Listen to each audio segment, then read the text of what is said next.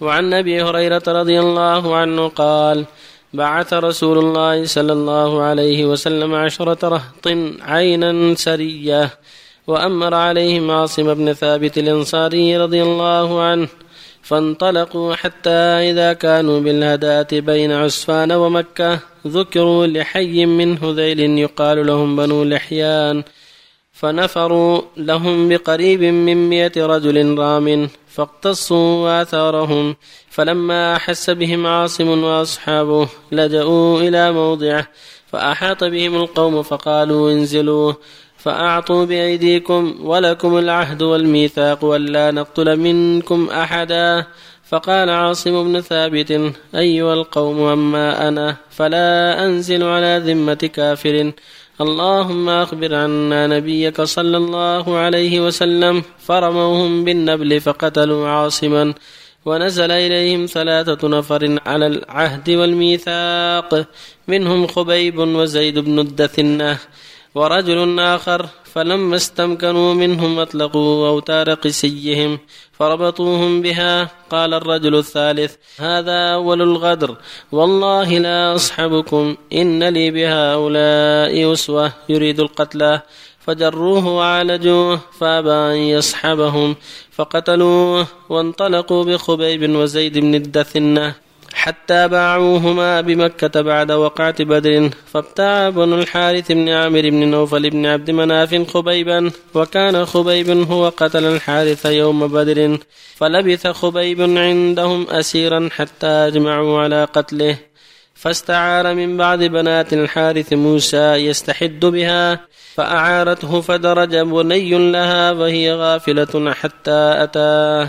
فوجدته مجلسه على فخذه والموسى بيده. ففزعت فزعة عرفها خبيب فقال أتخشين أن نقتله ما كنت ليفعل ذلك؟ قالت والله ما رأيت أسيرا خيرا من خبيب. فوالله لقد وجدته يوما يأكل قطفا من عنب في يده وإنه لموثق بالحديد. وما ببكة من ثمرة وكانت تقول إنه لرزق رزقه الله خبيبا فلما خرجوا به من الحرم ليقتلوه في الحل قال لهم خبيب دعوني أصلي ركعتين فتركوه فركع ركعتين فقال والله لولا أن تحسبوا أن ما بي جزع لزدت اللهم احصهم عددا واقتلهم بددا ولا تبق منهم احدا وقال فلست بالي حين أقتل مسلما على أي جنب كان لله مصرعي. وذلك في ذات لله وإن يشاء يبارك على أوصال الشلف ممزعي. وكان خبيب هو سن لكل مسلم قتل صبرا الصلاة. وأخبر يعني النبي صلى الله عليه وسلم أصحابه يوم اصيبوا خبرهم.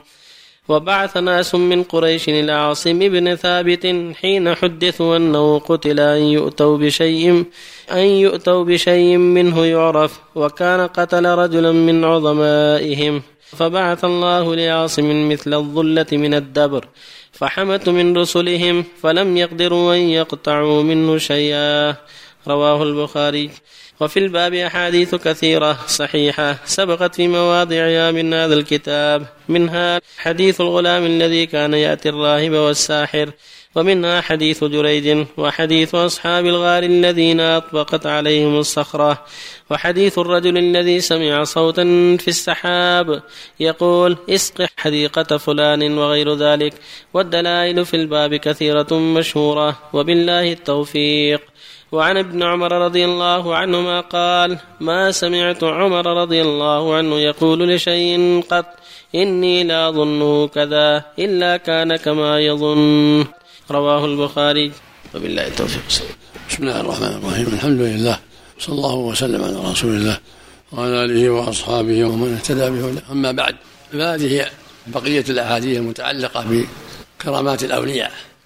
تقدم في ذلك عدة أحاديث مع بعض الآيات. قدم أن الكرامة هي الخارق للعادة فإن كان على يد أهل الخير فهي كرامة. فإن كان ذلك على يد أهل الشر فهو من مخارق السحرة ومن خرافاتهم ومن أضاليلهم. وإن كان على يد الأنبياء فهو من المعجزات. الدالة على صدقهم وأنهم رسول الله حقا. كما جرى للنبي صلى الله عليه وسلم أشياء كثيرة تدل على صدقه من خوارق العادات من نبوع الماء بين أصابعه وتكثير الطعام بدعوته. وغير هذا مما قال له عليه الصلاة والسلام من الدلائل على أنه رسول الله حقا. وفي هذا قصة خبيب بن عدي لما أسره بنو الإحيان وباعوه على أهل مكة ومعه زيد بن الدثنة وكانوا عشرة حصلهم النبي عيدا فأحاط بهم جماعة من بني لحيان وهم من هذيل فقتلوا منهم سبعة ثم قتلوا الثامن واستأسر خبيب وزيد فباعوهم على أهل مكة لأنهم ممن قتل بعض كبار أهل مكة يوم يوم بدر. والشاهد من هذا أن خبيب كان أسيرا عندهم قبل أن يقتل وكان في بيت لبعض أهل مكة وكان في الحديد أسير فدرج إليه صبي أهل البيت فوضعه على فخذه. وقد استعار موسى من أهل البيت يستحد بها. فلما رأته على فخذه والموسى بيده فزعت فزعا كبيرا. فطن لها خبيب. قال تخشين أن أقتله لا والله. لا قالت وما رأيت أفضل من خبيب. لقد كان يأكل قطفا من العنب وما في مكة يومئذ العنب. يعني إنما هو رزق ساقه الله إليه وهو أسير في بيتهم. هذا من الكرامات وهكذا ما جرى لمريم كما تقدم. كلما دخل عليه المراب وجد عنده رضا والقصة ثابتة في الصحيح قصة حبيب وهكذا عاصم بقي في محله قتيلا فأرادت قريش أن تأخذ منه شيئا ليعلموا أنه عاصم. فلما جاء رسوله إلى محل المعركة أرسل الله عليه مثل الدبر طيور صغيرة لها قرصة شديدة فحمته منهم فلم يستطيعوا أن يصلوا إليه. ثم نهب بجسده فلم يقدروا على شيء منه. هذه أيضا من كرامات الله لعاصم رحمه الله ورضي عنه. حماه من شرهم وتلاعبهم وكرامات الأولياء كثيرة كما أشار المؤلف منها قصة جريج لما اتهموه في بني إسرائيل أنه زنى بالمرأة. قال هاتوا الصبي. فلما أتوا به إليه وأتوه مولود. وضع يديه على بطنه وقال من أبوك يا غلام؟ قال أبوي فلان الراعي سمه. فأظهر الله براءته وأنطق هذا المولود الصغير الذي هو في النفاس في أول حياته ليبرئ ساحته هذا الرجل العابد الصالح. ومنها قصة الثلاثة الذين قبل الله دعاءهم وأخرجهم من الغار لما انطبقت عليهم الصخرة.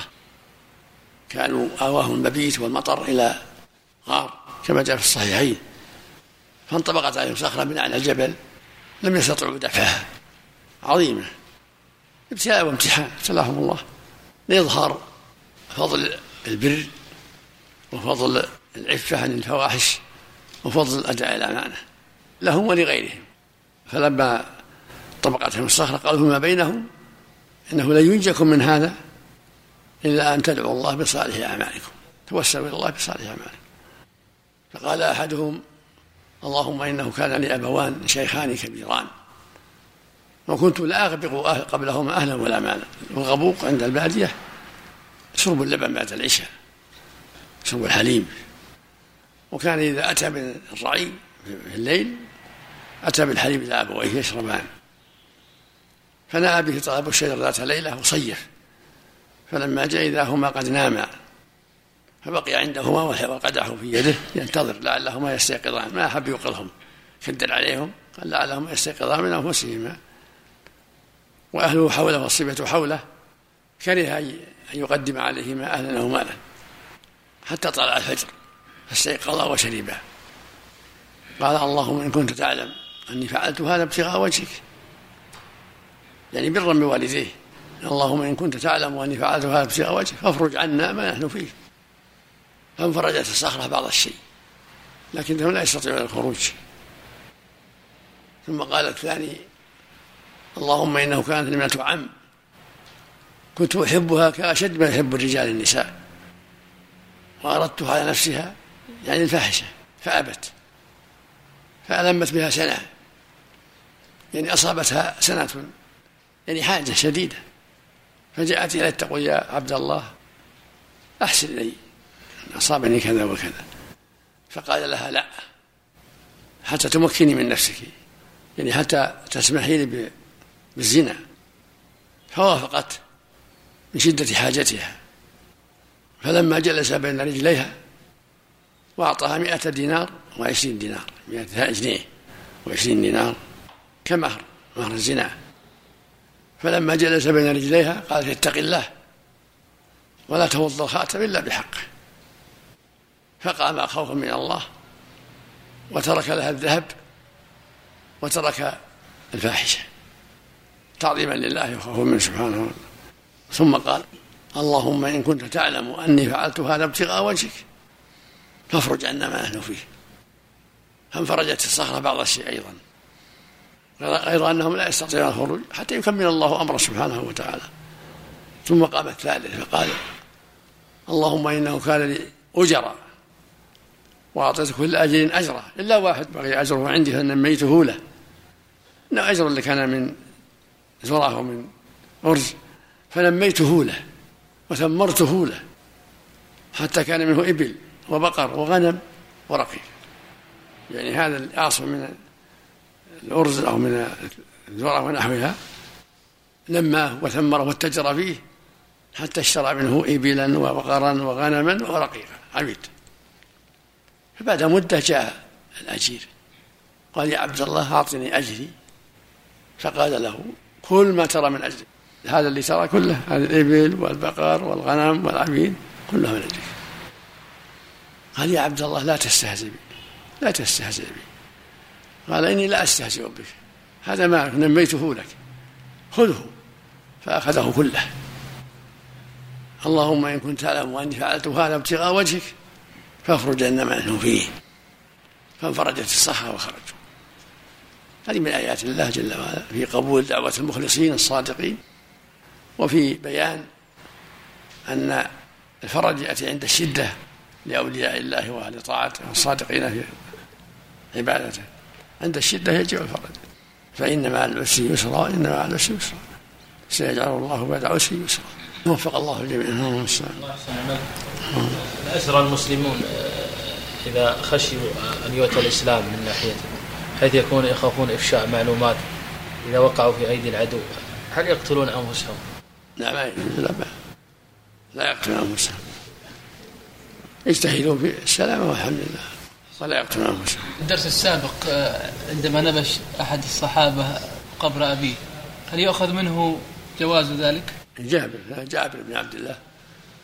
نعم. إذا رأى مصلحة نعم صار محل مناسب أو محل سيل أو محل طرق أو مدفون معه آخر وحب يفرق لوحده الحالة ما في بأس للمصلحة. لأن الرسول ما أنكر على جابر. صلى نقل الجنازة من بلد إلى بلد. لا الأفضل عدم النقل نعم. الأفضل عدم النقل لأن الصحابة ما كانوا ينقلون. من مات يدفن في محله.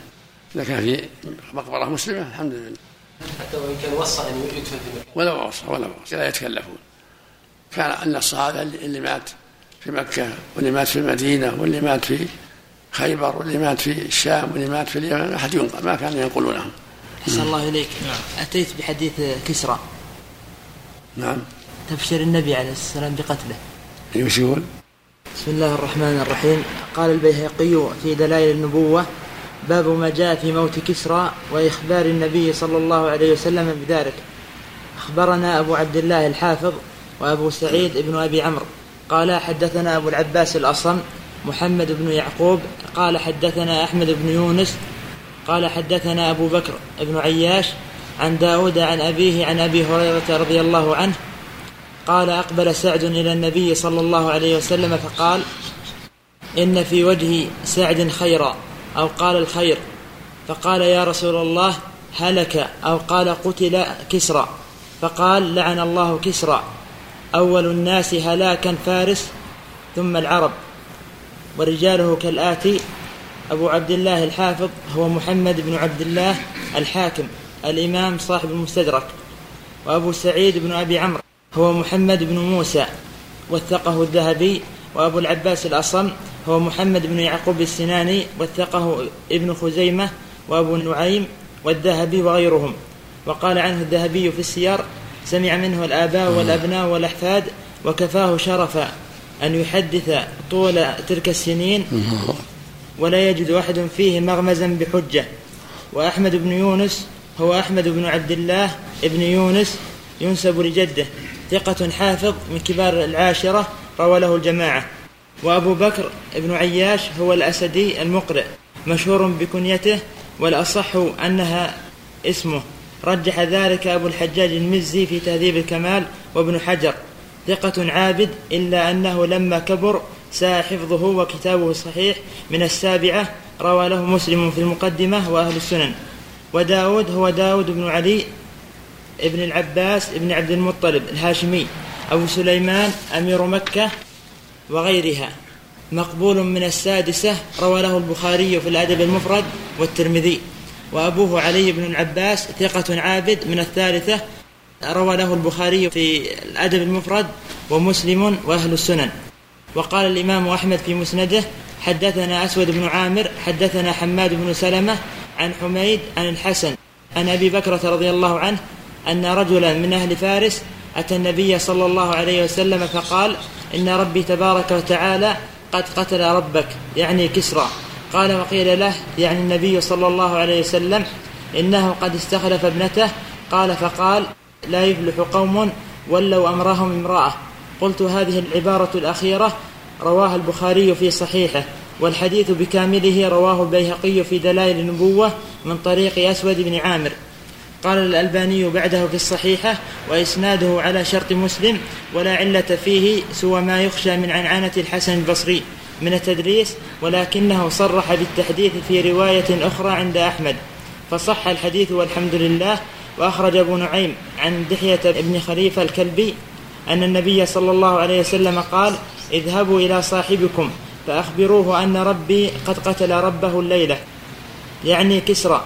وصححه الألباني في صحيح الجامع ولم أقف على سنده عند أبي نعيم. ورواه ابن جرير الطبري في التاريخ عن يزيد ابن أبي حبيب مرسلا. انتهى. بارك الله فيك. وفيه الإخبار. وفيه إخبار موته. لا بأس بالإسناد الأول مقبول فيه لكن الشاهد الثاني يكون بحسن الشاهد نعم